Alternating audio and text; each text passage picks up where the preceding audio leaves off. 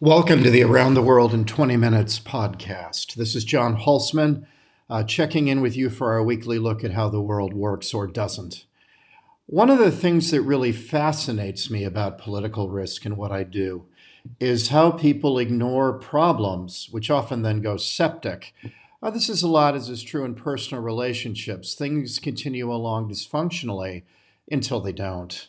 And political risk is a lot like that. In Iran, is a problem that you could argue has continued along since the 1979 Iranian Revolution ousted the Shah and brought the Islamic Republic to power, which has always been a revolutionary power determined to upend the Middle East. And the United States, as the outside ordering power, has never really known what to do with Iran and has gyrated from one extreme to the other, while Iran continues along trying to, subvert the present order. And really, that has happened through one thing and another since 1979, but quite dramatically. And I, I, mentioned this in a recent vlog that I did for my friends at Hispania, but I wanted to follow up and, and give you more depth on this. There have been two theories of the case as to what to do about the Middle East, um, given the very different temperaments and administrations of Barack Obama and Donald Trump. But they start, oddly enough, from the same position both Obama and Trump say the Middle East has largely been a fool's errand for the United States, where it's invested way too much time, blood, treasure, resources, and effort and gotten almost nothing back from it. And as the Indo Pacific is where it's at, where most of the world's future risk and most of the world's future reward and economic growth are located, we would be insane to continue to spend time and effort on a Middle East of decreasing value to the United States. And this is particularly true because of the shale revolution in America, where America went from being an energy mendicant, a beggar, to being one of the largest producers of oil and natural gas in the world through the use of shale. Um, and this has dramatically changed America's energy situation, meaning that we didn't have to worry so much about the Middle East, a volatile region to put it mildly, and more about our own domestic production, Canada and Mexico, which, although Mexico is a political risk, is a much smaller political risk than the almost ever tumultuous Middle East. And so both sides begin with the view the Middle East has been a fool's errand, the graveyard of American presidencies, uh, where very little has gotten done, which is of decreasing interest to the United States in terms of its national interests, and is a sideshow deflecting us from what does matter, which of course is the Indo Pacific. So they start from the same position. The Obama team uh, and this this view has been, uh, you know, readopted by the Biden administration, who kind of reactionarily have readopted Obama's old policy, is to say for the United States to do less in the Middle East, to pivot to the Indo-Pacific, it has to establish an organic balance of power among the five great powers in the Middle East, and these would be Egypt, Saudi Arabia, Israel, Turkey, and Iran. And the only way to do that would be, in the words of John Le Carre, to bring Iran in from the cold, to stop treating Iran as a pariah state, as persona non grata in the region, trying to isolate it from the rest of the world through diplomatic isolation and sanctions, but to bring it in, and that eventually there would be a self regulating balance of power amidst these five great powers, and the United States could be primarily an offshore balancer, only intervening if one side or the other upended this organic balance of power. But the United States could take a step back as Iran rejoined this regional balance of power. And this really was the elegant basis to Obama's plan for the Joint Comprehensive Plan of Action, JCPOA, which was the nuclear accord between the West and the United States and Iran. And the accord basically said that it would be agnostic about the ultimate definition of Iran's nuclear ambitions, but the United States would lessen punitive sanctions on Iran, and in return, Iran would allow UN inspections of its nuclear program, would agree not to enrich to 20% or a breakout number where it could quickly produce a bomb, and that these pro- projections would hold until 2025 or 2030. The unspoken bet the Obama people were making was look, let's kick the can down the road about Iran's nuclear ambitions. Hope that in the interim, Iran moderates its behavior by being brought back in from the cold. It becomes less threatening to its neighbors in the United States. And because of this, it will not even try for a nuclear weapon by 2025 or 2030. And then we've actually solved the problem, letting time and engagement work its course. And this was the Obama view. Well, Donald Trump, hating almost everything Obama, comes in with an alternate theory of the case. And his theory is look, you're just appeasing the Iranians. You're just going to give money to a bunch of people who are still dedicated to overturning stability in the Middle East, who remain a revolutionary power, not because of anything the United States has done or hasn't done, but because that's the nature of the regime you're dealing with and has been so since 1979. You're merely appeasing a revolutionary power which is idiotic, giving them more wherewithal. And the Trump people would point to the fact that despite signing JCPOA, Iran was strategically on the march in the region through its use of proxies in the Shia Crescent. Iran sponsors the Houthis um, in Yemen, uh, the Iraqi government, which is dominated by Shia. the Iranians are Shia, as opposed to the Saudis, who are Sunni.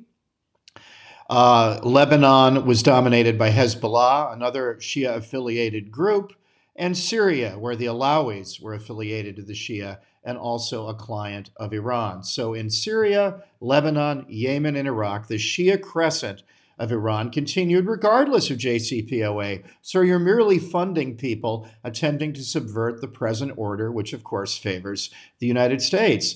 That the way forward to pivot away from the Middle East is to absolutely isolate Iran, see it as a revolutionary power, and work with the other great four powers, particularly Saudi Arabia and Israel, doing more and more with them, trying to draw them together diplomatically.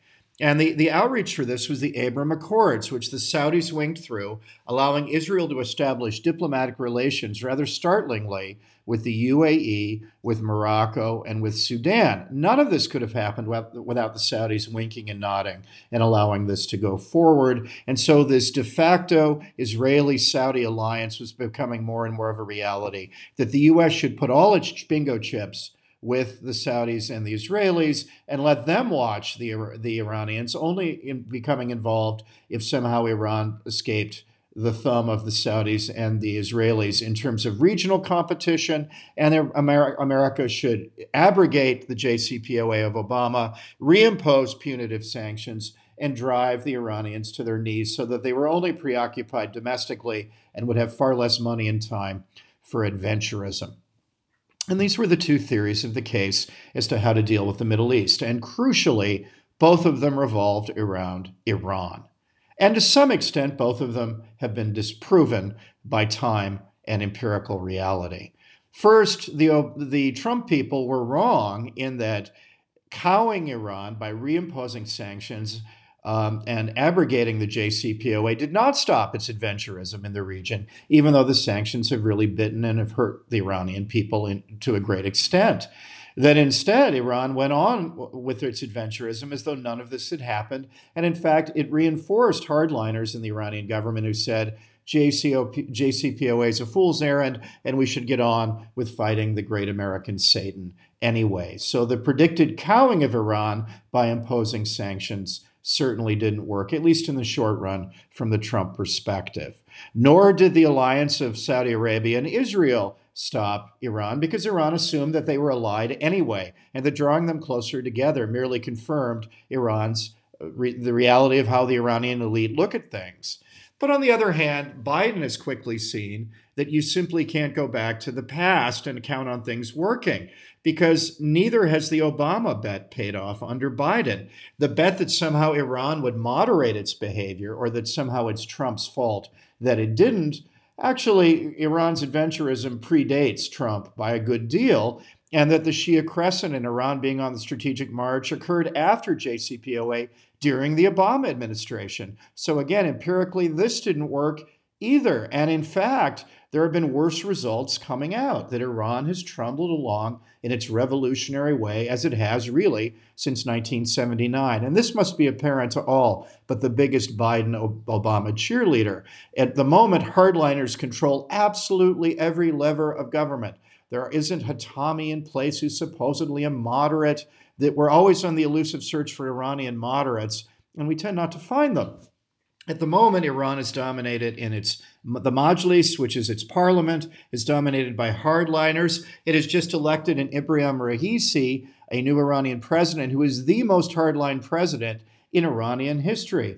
This man was known as the hangman of Tehran because during Iran's revolutionary period, he was a particularly zealous prosecutor who spent his time sending as many people as he could to the gallows. This is, as I said in the vlog, like saying Saint Just and Robespierre are somehow moderates and it doesn't pass the laugh test. Raisi, worst of all, is perhaps being groomed to be the new supreme leader. So it doesn't look like Iran is not only not moderating, but it's becoming even more hardline.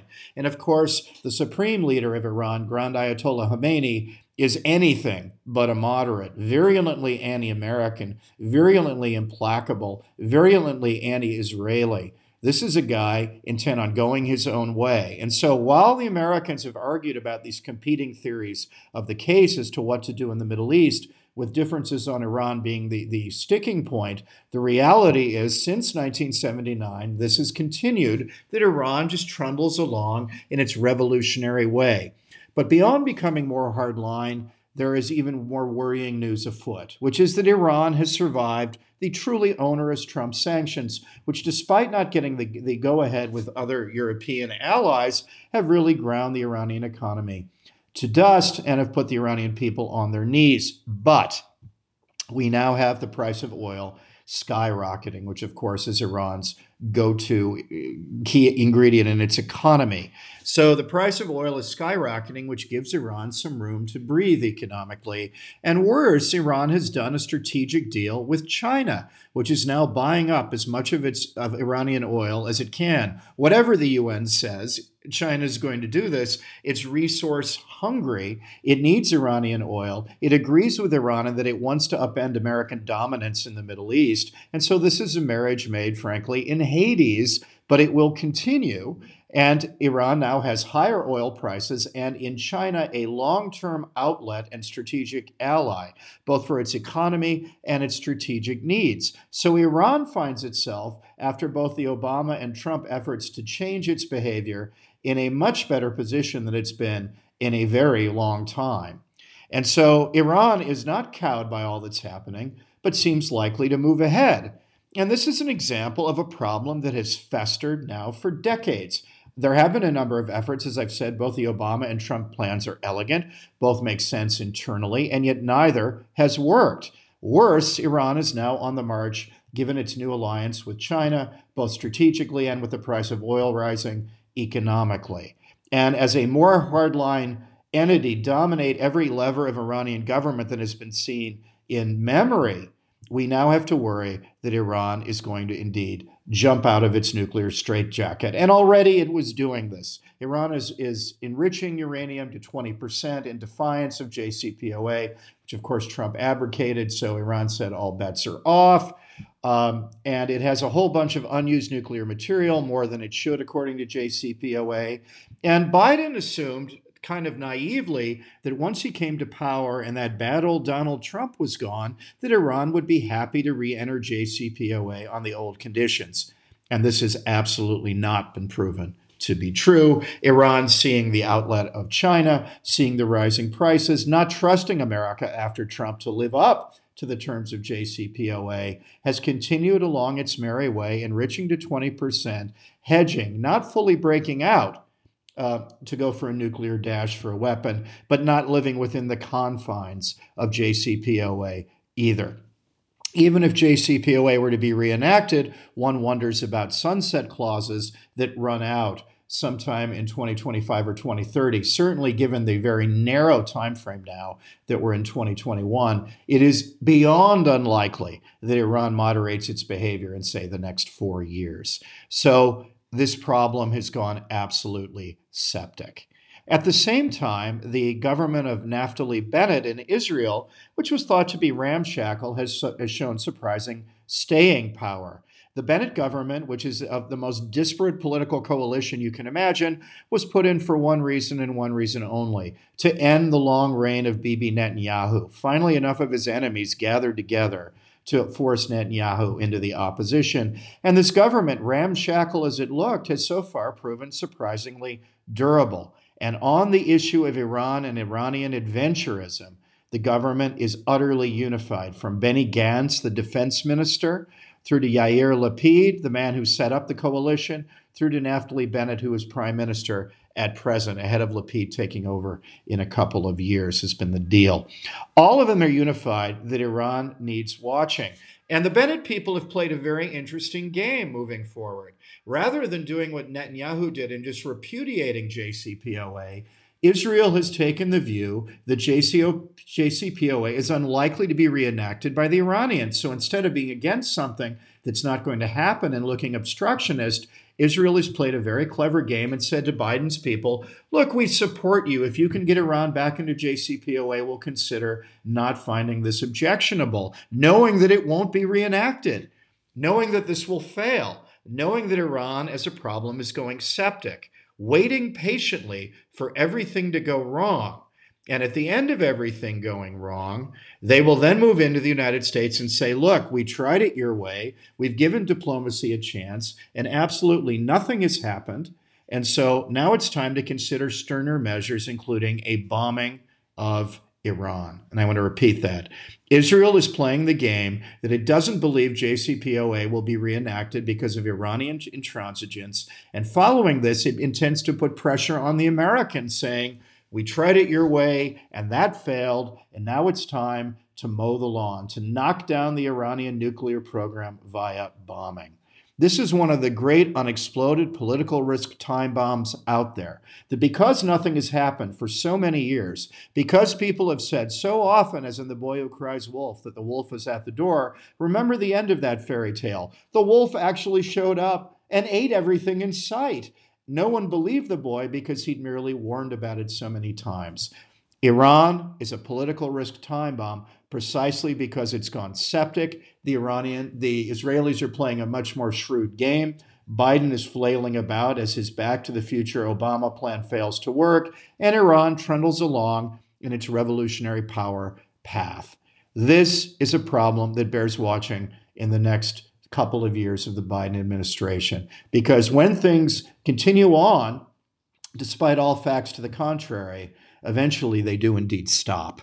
And we're nearing this point with Iran. There will come a moment when JCPOA is, is abrogated, when it's obvious this won't go along. And this will be the moment when Iran will either decide to hedge and stay at 20%, keeping tensions on a low simmer, or it will break out and try for a bomb. In either event, watch Israel because the Israelis can confidently go to the Americans. They don't really care what the Europeans think. Again, being snubbed at cocktail parties is something the Israelis can live with. And go to the Americans and say, We tried it your way, that failed. Now it's time to deal with Iran militarily. And that will be the moment of supreme political risk danger. But because we've warned about this, many of us in the past, doesn't mean it's not going to happen this time. Iran is one of the three or four unexploded political risk time bombs out there, and we need to start thinking through a way to head off this catastrophe. Thank you very much. I enjoyed this Around the World in 20 Minutes, talking about one of the great unexploded political risk time bombs out there, Iran, as it continues along its merry way in a revolutionary power aspect, despite everyone's best efforts in the West to stop this um, something's got to give, really, as Johnny Mercer put it. For those of you who haven't subscribed, please do hit the subscribe button. I'm delighted so many of you have. Things are going great with Substack, and I'm honored by that, and we'll continue to do more and more of these as the response has been simply overwhelming. And for those of you who have subscribed, please do give the $7 a month or $70 a year Starbucks fee of our subscription that we're asking. Uh, Substack works on an honor system. This gets us around middlemen, newspapers, editors, so I can give you the unvarnished political risk truth with nothing in between me and the listeners. And the only way this wonderful system works is if those of you who like the Around the World in 20 Minutes podcast, those of you who like the Patrick Henry podcast, those of you who like the book serializations, give this Starbucks amount. $70 a year, $7 a month makes all the difference to us continuing to give you this unvarnished and direct. Substack is the future, and please be part of that. Thanks ever so much, and on to the next.